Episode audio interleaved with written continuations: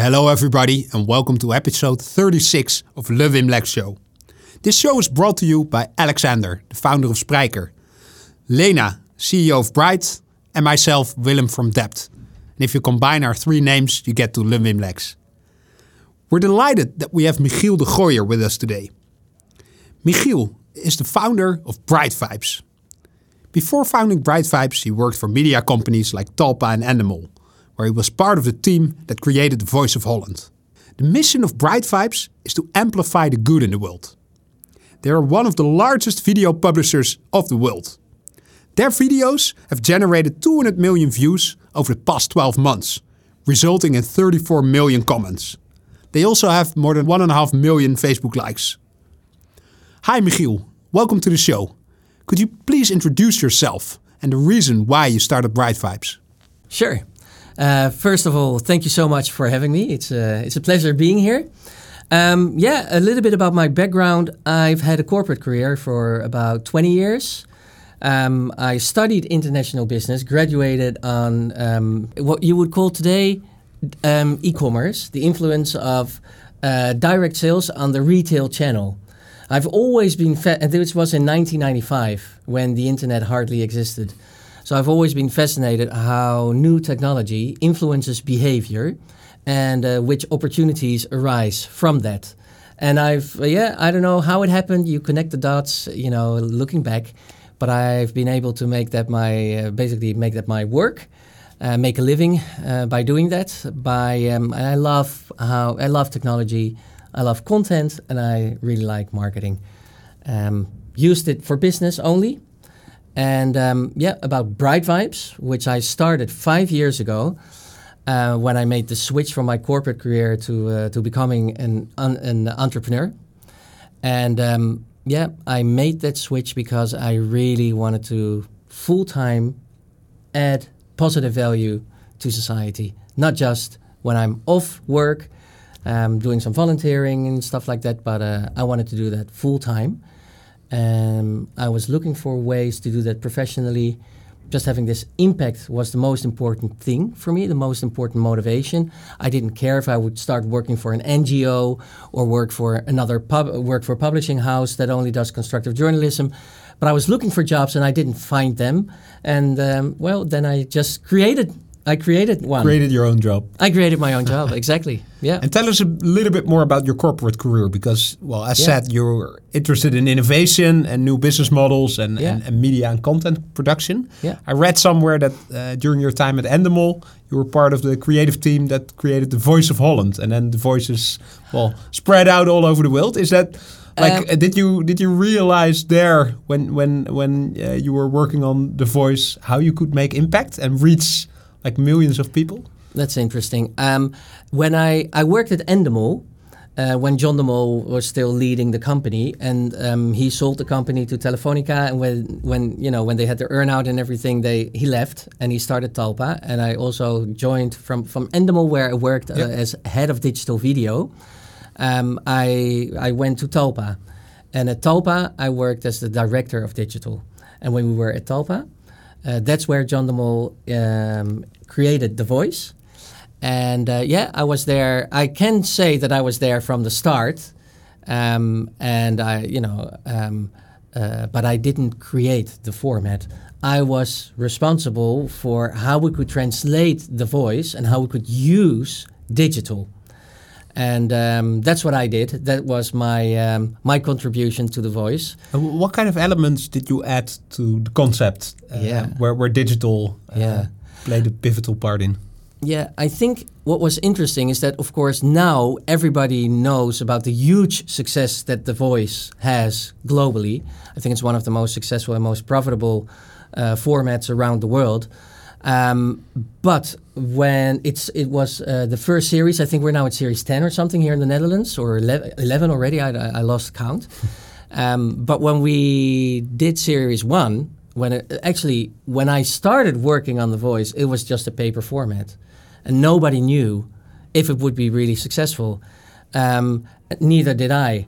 What I did know is that I really liked the positive side of that concept because prior to that, it was more when it came to talent shows, it was very much about slacking people off, and making fun of bad contestants. And in this case, it was really The Voice is really, really a positive show. It's where the, it's all about positive reinforcement rather than than than, than mm, yeah making fun of people. So I, I really I really enjoyed that.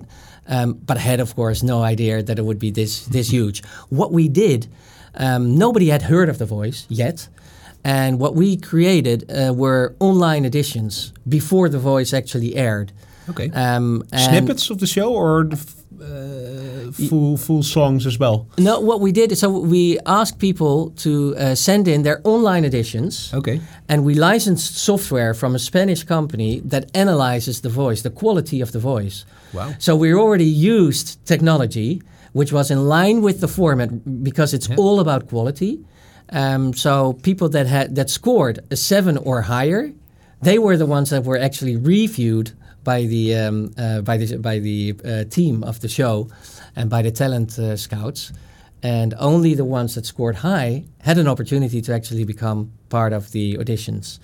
And uh, we did that at the time for the international listeners. Probably in each country, you all you all had your own local Facebook.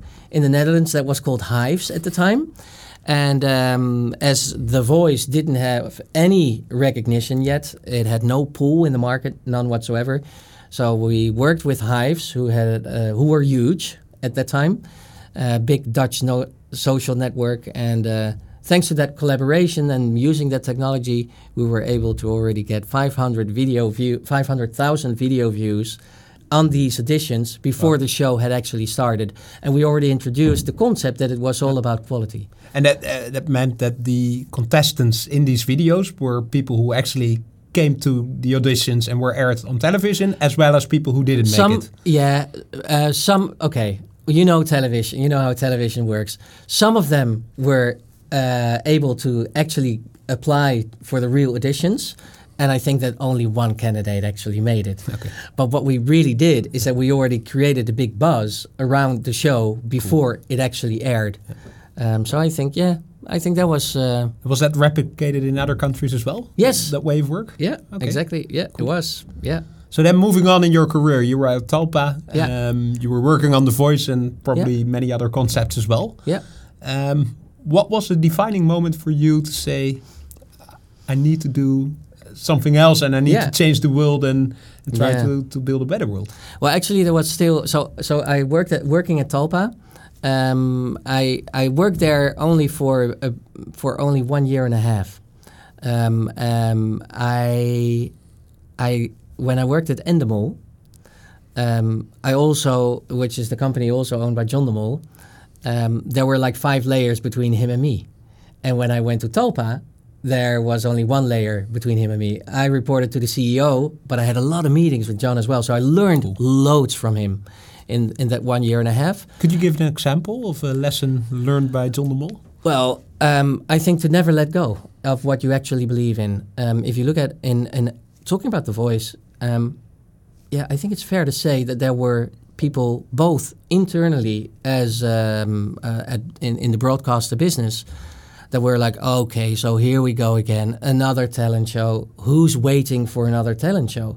But John had a couple of you know format elements that he so strongly believed in that he again he co he, he financed basically half of the show himself, and the other half was paid for by the broadcaster. So he took on a huge risk. Um, he took on criticism as well. Uh, but he strongly believed in that it was going to be a huge success, and, and then he puts his money where his mouth is, and he doesn't take no for an answer. And uh, I think that's one of the one of the biggest lessons that I've uh, that I've learned from from John de Mol. And then a new opportunity arose, um, and um, yeah, I don't mind saying that I found it. It was extremely. Um, I learned so much by working closely with John de Mol. Um, but um, our characters or our way of working um, is very, very different. Um, so I moved on.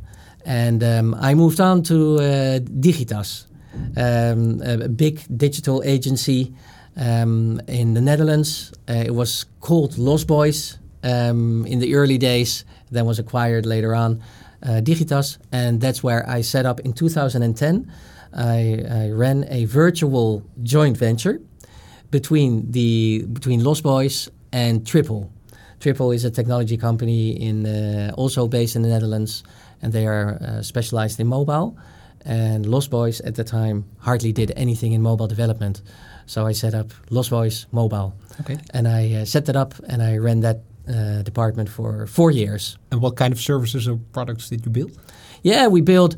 Uh, well, we started building apps for Talpa, for example, Okay. because I, I, I left on a in a very good relationship.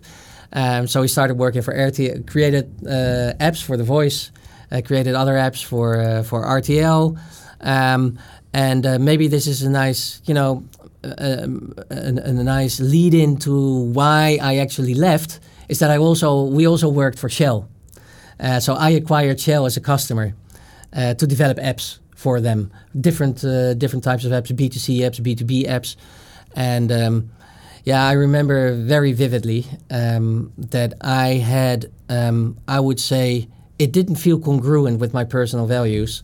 Um, working with Shell um, in my, you know, I try to live as I'm not a saint, far from it, uh, but I try to live as sustainable as I as I possibly can.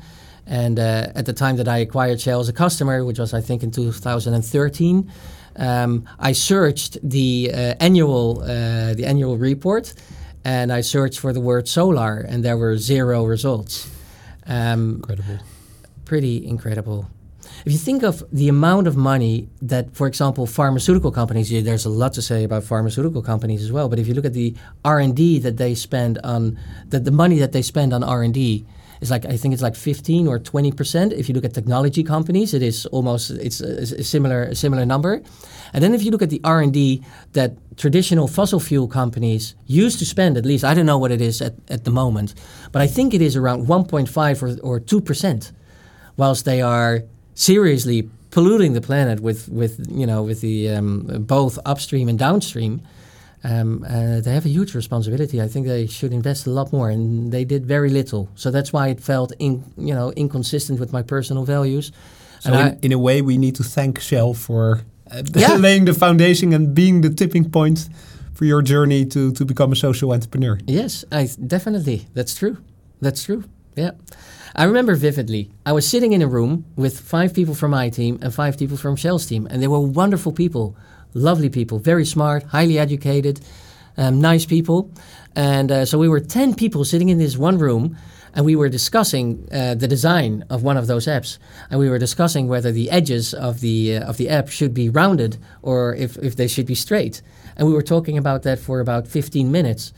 Then I went to the loo and uh, I looked myself in the mirror and I was like, what the hell are we doing? Or at least I, you know, I can't take responsibility for these other nine people, but I can take responsibility for myself. What the hell am I doing? Um, that was one of those moments where I was like, okay, I had sort of like a realization, and, and it might be uncomfortable for some people. It was uncomfortable for me at the time, but actually, I was, you know, I had this realization. It's like, man, I've got myself, and this is, is uh, apparently this is an official term. I've got myself a bullshit job. this is ridiculous. This is ridiculous. I don't really want to be here. Um, so that's one mo- that's that's that's one pivotal moment, and another pivotal moment was that at the same time in that same period, I've got three boys, and one of my sons got really ill, um, and everything's absolutely fine, uh, but at that time he had to go to intensive care, and um, um, you know the conversations that I had with my wife, with his brothers. Um, especially with his youngest brother, who at that time was eight years old, he asked me a couple of questions uh, about what daddy, you know, if you look at the people that work in the hospital and how incredibly kind they are. Um, actually, these people, these nurses, they work there, they're so kind, but they work in an, in an environment. This is what my eight, eight year old son Pablo said. They work in an environment where the people who they have to work with do not want to be there because who wants to be in a hospital, right? And then he, he, I, I, I, he said, and Dad, what is it? What is it that you do? And I'm like, okay, well, I'm sitting here with ten people, and we're talking Designing apps for Shell. Yeah, for sure. Like, oh my God! So I couldn't really explain it to him anymore. And um, yeah, to cut a long story short, um, I did go on my summer holiday, and I completely was able to not think about you know how I felt about my my role in my professional life and how much value I, I was or wasn't adding to society. But when I came back from holiday, it was exactly the same, and I knew that that would happen. Um, I had to. Um, I was going out for dinner with uh, both the managing director of uh, Lost Boys or Digitas uh, and of uh, Triple, and we had to discuss what the next, what were my plans for next year. And um, to be honest, I didn't have any plans yet, and I didn't want to make any plans. I called up my wife before I got out of the car, and I told her. She knew, of course, that I wasn't happy anymore at work, and I called her up and I said, you know, I'm going to hand in my resignation. Um, I'm going to tell them that within four months, on the 1st of January 2015, I'm going to quit and I will look for somebody else to take over my job. Um, I want to I, I want to leave uh, on good standing, um, or also buying a little bit of time. Um, and then uh, I don't know what it is that I wanted to do, but I knew that I needed to create headspace. So for me, it was I couldn't think of something new, still being sort of like caught in this day-to-day operation, and I needed to break free. And um, you know, some people say that it's c- courageous. Um, I think it is a little bit courageous, but not too much because you know it's, it's not like I was risking my life or anything like that. It, I think that a lot of people actually, um, you know, I think um, we are we lock ourselves up, um, and um, by just handing in the resignation, just by stating that, it created headspace. And after two weeks, I knew exactly what it is that I wanted to do, Which was make impact. Which is making impact Yeah. um, with stories, with st- through storytelling as a starting point. Okay. Um, I worked in media for a long time. Yeah.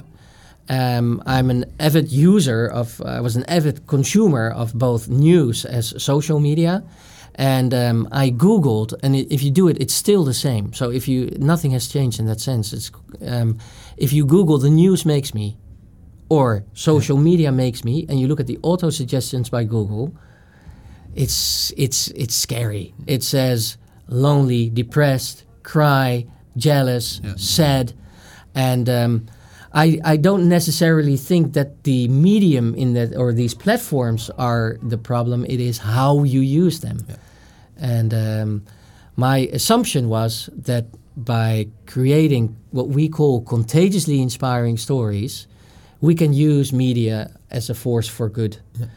Um, and uh, it was an assumption when I started. And uh, yeah, now having been in operation for four and a half years, we know that it's true. And um, I, I completely align with you. I mean, uh, it's it's a wonderful journey that you describe, and it's also uh, fantastic that you're uh, countering uh, all the fake news and negativity that is out there. Um, when you talk about positivity and impact, could you give a definition of how you look at it, Yeah. and for you, when to decide to put a video on your network or not? Yeah. So I think we have um, for each story, we have when whenever we create a story, there are three potential ideal outcomes. Okay. And I think um, the first one, and it's the softest, it is to change people's mindset, Okay.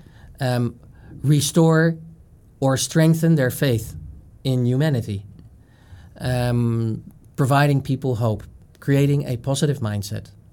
The second thing is, second uh, outcome could be that people watch a video of ours and that they actually copy the behavior of whatever the contents of that video was and they copy it.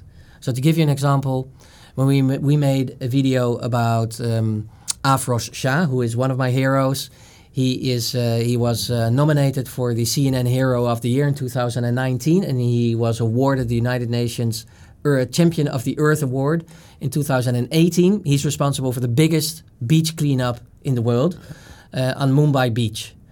And um, when we created that video, um, what people could do, they could copy his behavior.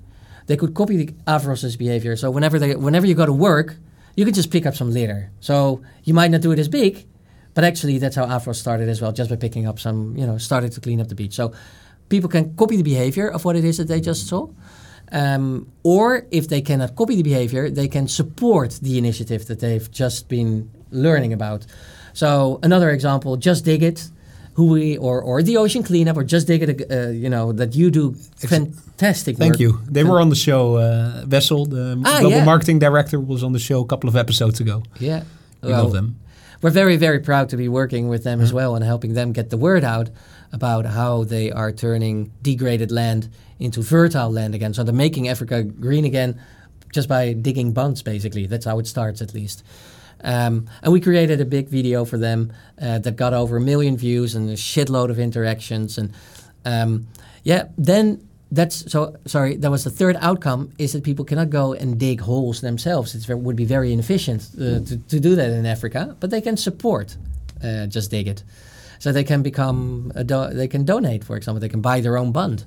And um, so that's the, the, the three outcomes to summarize is positive mind positive mindset, copy the behavior, or support the initiative. Fantastic. You, you talked about the example of the video of the wonderful gentleman cleaning up beaches in Mumbai.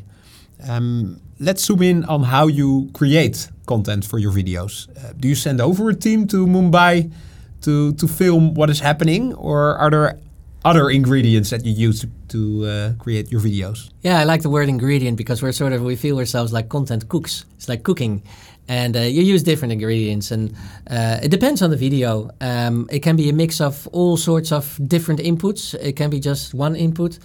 The case of Afroz, it was that we um, we interviewed Afroz. So we we do a, we reach out, we do a Skype interview. Um, so I interviewed him. He lives he lives on Mumbai Beach in one of the, an apartment block. So we we, we caught him doing the interview while whilst he was eating uh, rice. It was very funny. Um, so so we, we filmed him. Basically, he filmed himself in his home, and it was just a Skype conversation. And then he sent over uh, a lot of footage that he already had. So it's a mix of original content, but I would say low quality in terms of bitrate and sound of quality, but very high quality in terms of the richness in the conversation and the insights that he, he, he was able to get across. Um, and then we mix it with existing material that he provided. Um, with Justdiggit, it was a video where we um, they they're very very good at their um, uh, their PR and free publicity uh, strategy. I think is really good. So they have a really really nice library of content available. So they see the value of content. They have a lot of content creators. And they have a good uh, backlog of everything that they recorded. And then what we do is that we create our own story. So we, we write our own script, but we use existing material. Um, so that, that's that's that's the way it can work. We also film. Uh, we also film ourselves. Uh, so we go out with a with a small camera crew.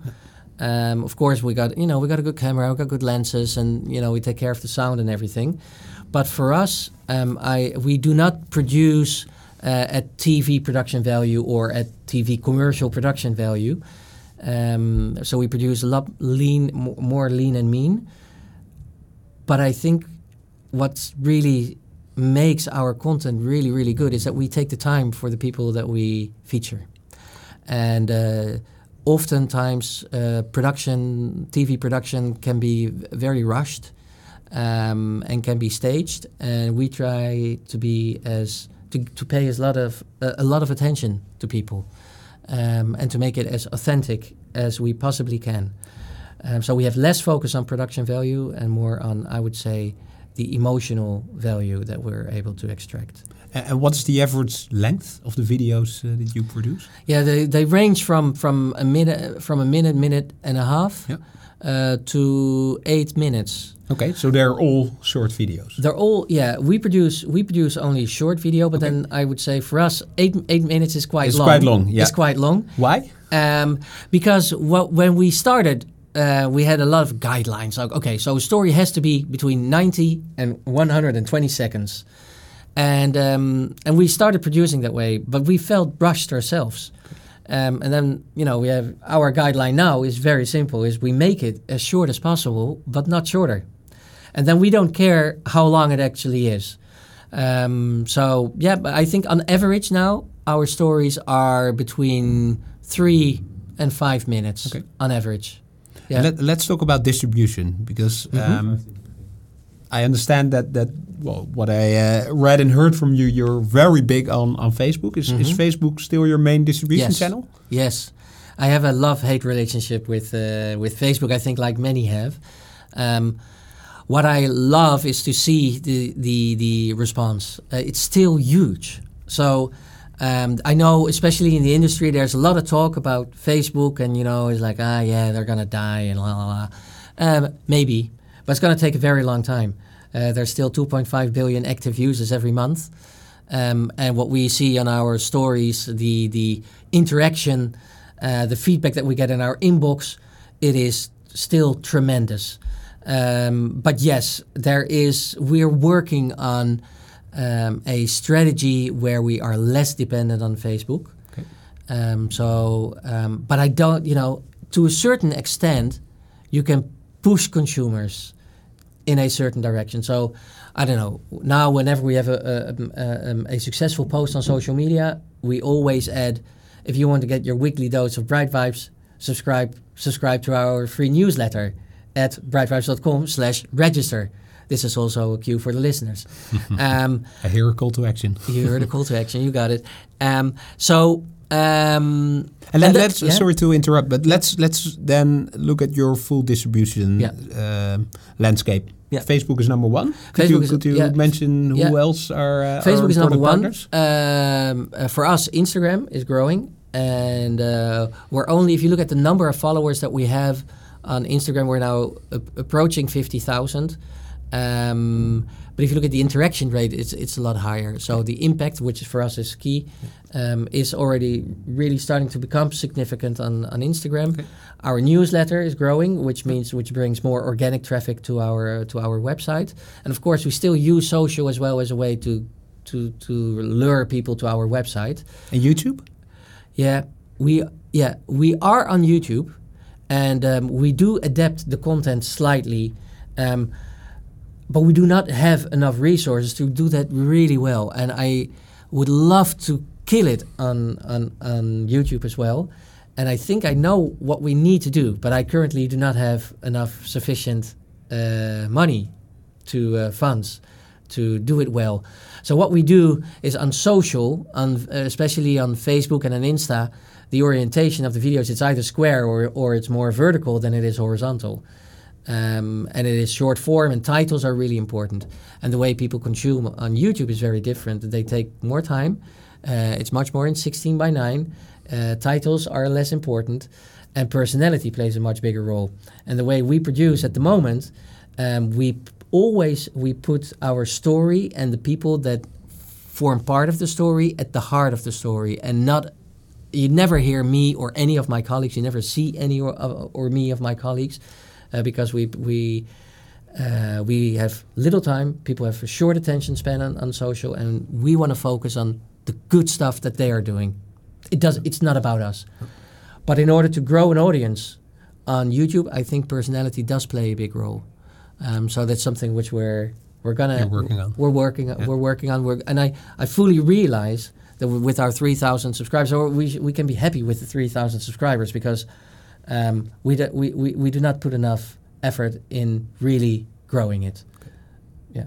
And and and when you talk about business models, um, Mm-hmm. I understand, of course, reach is very important.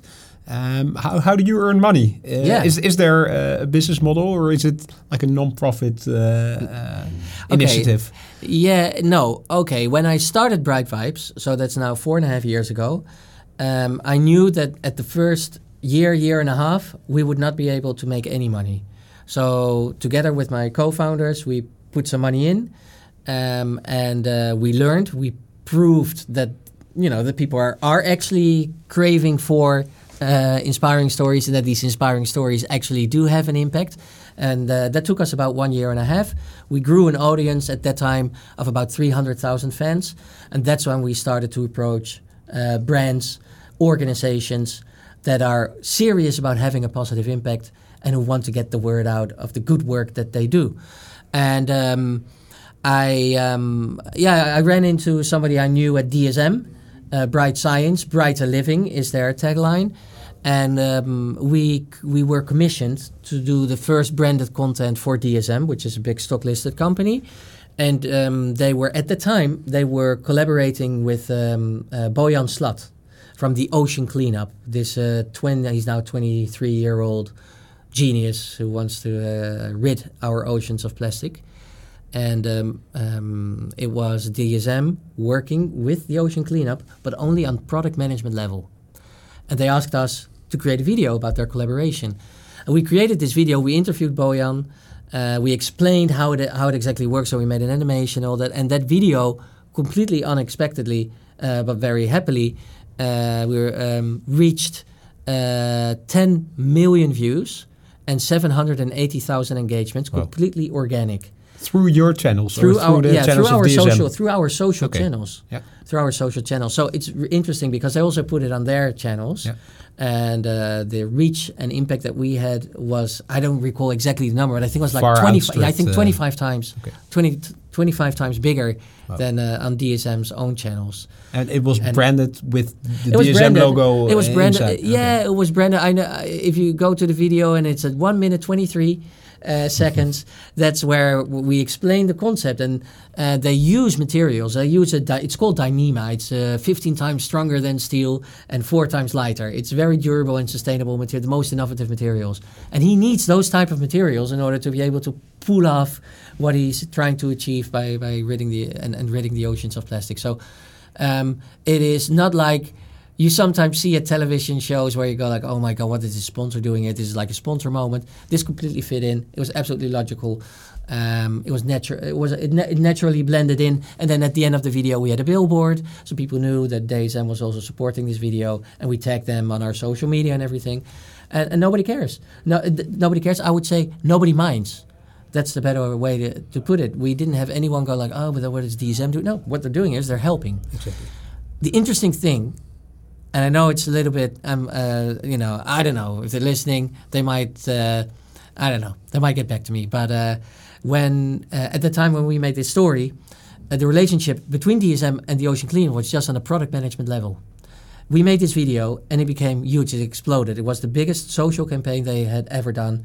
Um, they told us to make the videos adaptable for the cor- for the coffee machines around the world. So at DSM, all employees could see it. Um, and um, what I've heard back from my contact is that this was this started uh, a question by the CEO of DSM, like, okay, I want to meet this guy. Who is this Boyan actually? And now they are huge partners. Wow. Uh, so I think in that sense also we had some criticism uh, as uh, not from our viewers but more in the market like okay but DSM are they uh, the perfect company uh, don't they do other stuff which you know which might not be uh, as sustainable as, as as you would like to be um, and I was like you know what the, I their their their CEO on a strategic level he is the face of the circular economy. He turned that company around. Is it perfect? No it isn't. Nobody's perfect. Uh, but it's so very obvious that they are a leader when it comes to stakeholder, uh, putting the stakeholders um, uh, central rather than the shareholders. So very proud to be working with those type of with those type of companies. So, And, so uh, this is one example yeah. of, of say monetizing uh, your network. Um, Yeah. Of course, uh, due to the rise of digital, you see that there are a lot of traditional media publishers having a hard time on monetizing content. Um, Mm-hmm. You see different uh, models arising, so subscription-based models. Uh, Yeah. Well, uh, producing third-party content, advertising. Yeah. Um, i- i- if you look at the, the, the, the larger picture of your Yeah. monetization model, uh, is is uh, producing third-party content for the likes of DSM your main revenue stream, or is there is it a mixer between say advertising and, and your mix. shop and, and Yeah. other activities? It, it, it is a mix, but the the majority of our revenue comes from content commissioned by brands Okay. that we are happy with because that's the great thing. Uh, Yeah. I no longer depend on whoever owns Digitas or Lost Boys if I can work with Shell or not. So we're not working with Shell, but we're working with loads of other companies. I suppose Um, Shell would come with Shell Recharge. I, I, Yeah. I have an electric car Yeah. and I have a NewMotion Fantastic. pass. Um, yeah. Suppose for Shell Recharge, you're Yeah. asked to make a video. No, I wouldn't do it. Okay. But I'm very happy that they, you know, that they're now finally stepping up, um, uh, whatever their motivations are. Uh, but I think that um, Shell has so much to make up for. Um, their le- their very low level of investment in R and D, which we discussed earlier, and all that. Um, uh, no, uh, I don't. I think that for me, at least, I'm very cautious of protecting our brand and our community, and I'm happy that Shell does this. Um, but I, you know, th- if they want to get that word out to the world, they need to look for another outlet. So the Guardian looked at you when they decided to block ads from uh, oil and gas companies. Uh, I'd love to say that that is the case. I've got no idea, but we did put it on Bright Vibes as a good news story. Um, yeah, the Guardian not taking money from fossil or gas um, uh, companies. Uh, I think it is. It might be just a symbolic step, but I think it's a really important step. Um, one of the good news stories that we had in our January video compilation, BlackRock, um, Yeah. the biggest uh, asset management company with seven trillion. That's seven thousand billion. Uh, I don't know how many. That's like twelve zeros, I think, or fifteen. I don't know. Um, BlackRock also uh, stated that they will now put sustainability at the heart of every decision that they take. We need to see that they actually do it, but making that statement in itself, I think, um, is huge. Today, um, I read at a Dutch newspaper about the um, uh, floating of uh, Saudi.com or whatever. Saudi, Saudi Aramco? Yeah, Aramco. Yeah, Aramco. The uh, that there are still some Dutch pension funds or Dutch, yeah, Dutch funds in investing, um, but the big ones, for example, APG or ABP, uh, wh- who are huge, they don't want to invest in it anymore. So I think in that sense, it is changing really for the good. And then a letter from Larry Fink, the founder and uh, CEO of BlackRock, helps. That definitely helps. Yeah. No, I he, mean- he has a large say in, in the direction because he's a major shareholder in many of these corporations. Of course. Yeah. Yes. No, I'm so it's good to see, and, and we talked about it prior to this interview that, of course, there are a lot of millennials. We're here at the debt office, and if I talk to to many of our new employees, they Yeah. have like sustainability. Uh, is, is is is part of their mindset because Yeah. they are going to live on this earth for many more decades. But it's good to see that big corporates are also shifting direction. Definitely. Maybe also interesting that just to, because we are Bright Vibes sustainability is a very important pillar of our content. But we have basically we have four pillars. Uh, one pillar is about inspiring people. The second one is about personal growth. The third one is about better society, and the fourth one is about a sustainable planet. And um, for people for people to start caring about other people, for people to start caring about the planet and everything else that lives on the planet, we believe that it's really important that they first connected their hearts with their minds.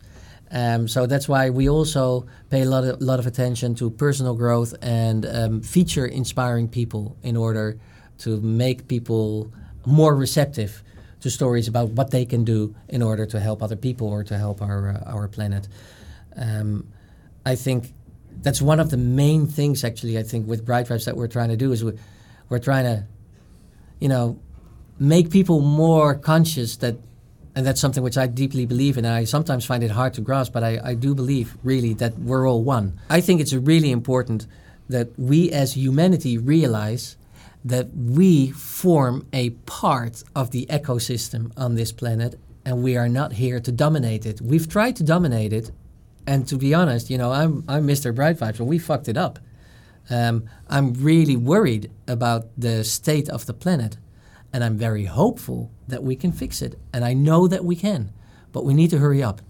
And this is maybe one of the la- yeah I don't know. I know that we're running short on time, um, but you asked me questions about the business model and um, uh, what we want to do in the next three years. We want to increase our positive impact on society by factor ten.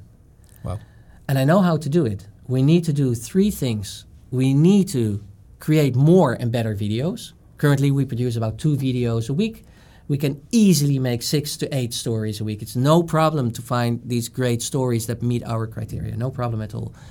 We want to increase the reach of each video. So we can do that by creating better better content, adopting our content better for different platforms, by going into different languages, um, by expanding our distribution network.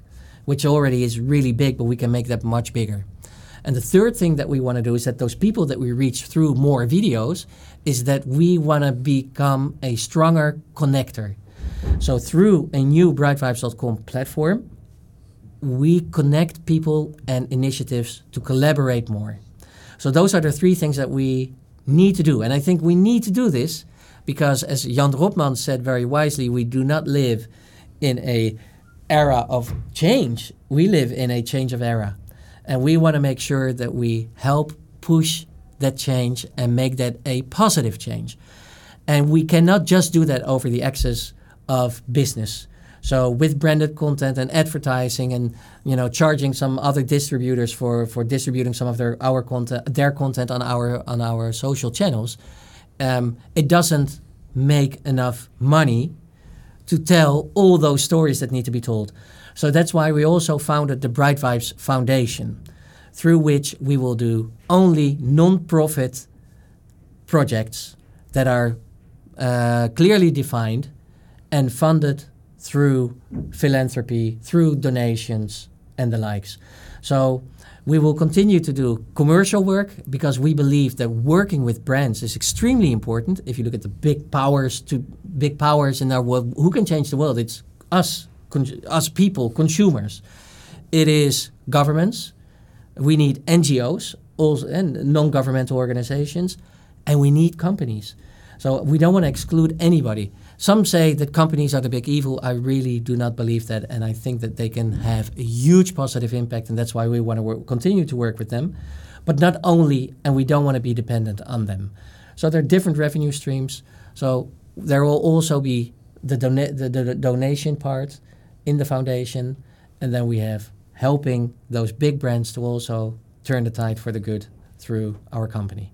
Fantastic, and I love your statement that that reminds me of. of uh, an advertising slogan we heard in our youth a better world starts with yourself which is really valid i think for the personal growth uh, pillar that you also have in your mission it's so true it is so true if you look at any it's it, goes like uh, if you want to if you want to have a huge impact you need to do something you need to tell a small story so people come to us and go like, okay, we did these 10 things and we had impact on a hundred, a hundred, you know, on, in, in, a hundred ways. like, okay, that's a story nobody's going to understand. So you need to make it small. You need to make it emotional. You need to make it tangible. You need to find your black swan. exactly. No, but that, that's what, what we do. We have huge success by telling tiny, little, intimate, positive, inspiring stories. It's not by telling huge stories, but making small stories. And you're so right. I mean, it's Mahatma Gandhi, I think, who said, be the change you want to see. And I've had the incredible pleasure of talking to people who completely live that way. Uh, Afroz Shah, the guy who in the end got 100,000 people involved in his beach cleanup. He's got the support from the from the Indian Prime Minister. Um, he told, he, and he does it as a volunteer. He's a lawyer by uh, um, during the week, and uh, he said, you know, you can complain about the government not cleaning it up, but that doesn't work. It doesn't work that way. So I just started cleaning things up. And then I asked people that came, or people came to me, or I asked some people, I said, hey, I'm cleaning this up. Do you feel like joining me? And then people sign up. Instead of pointing to people, saying, hey, you should clean this up. No, he does it. He is the change you want to see. And that's, uh, that's so incredibly powerful. Fantastic. I think this is ending with a Mahatma Gandhi quote is always incredible. So uh, uh, thank you so much for being in the show, Michiel, and uh, telling us this very inspiring story. I think we'll all rush to Bright Vibes now to check out the latest videos and subscribe to your newsletter. Thank you so much, Wim. It was a pleasure. And let's continue to fight the good fight. Thank exactly. you so much. Let's amplify the good together. Thank you so much. Thanks.